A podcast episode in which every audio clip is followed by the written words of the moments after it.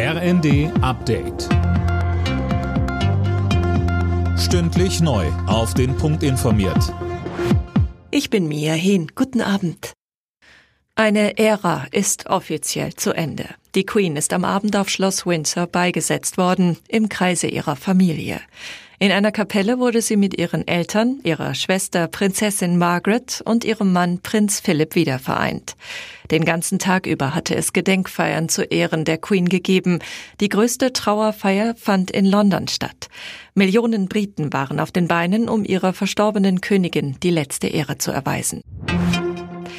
Wie geht's nach dem 9-Euro-Ticket weiter? Darüber haben die Verkehrsminister von Bund und Ländern heute beraten und sie sind sich einig. Ein Nachfolgemodell soll ab Januar kommen, Laura König. Ja, richtig. Aber wie genau das aussehen soll, steht noch nicht fest. Ebenso wenig, wie es finanziert wird. Eine Arbeitsgruppe soll dafür jetzt Lösungen finden.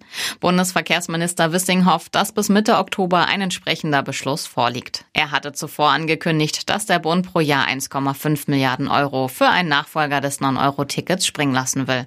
Vorausgesetzt, die Länder steuern ebenso viel bei. Deutschland liefert der Ukraine vier weitere Panzerhaubitzen. Es handelt sich um gebrauchte Waffen aus Beständen der Bundeswehr. Die Geschütze hätten sich bei Gefechten in der Ukraine mehr als bewährt, sagte Bundesverteidigungsministerin Lamprecht.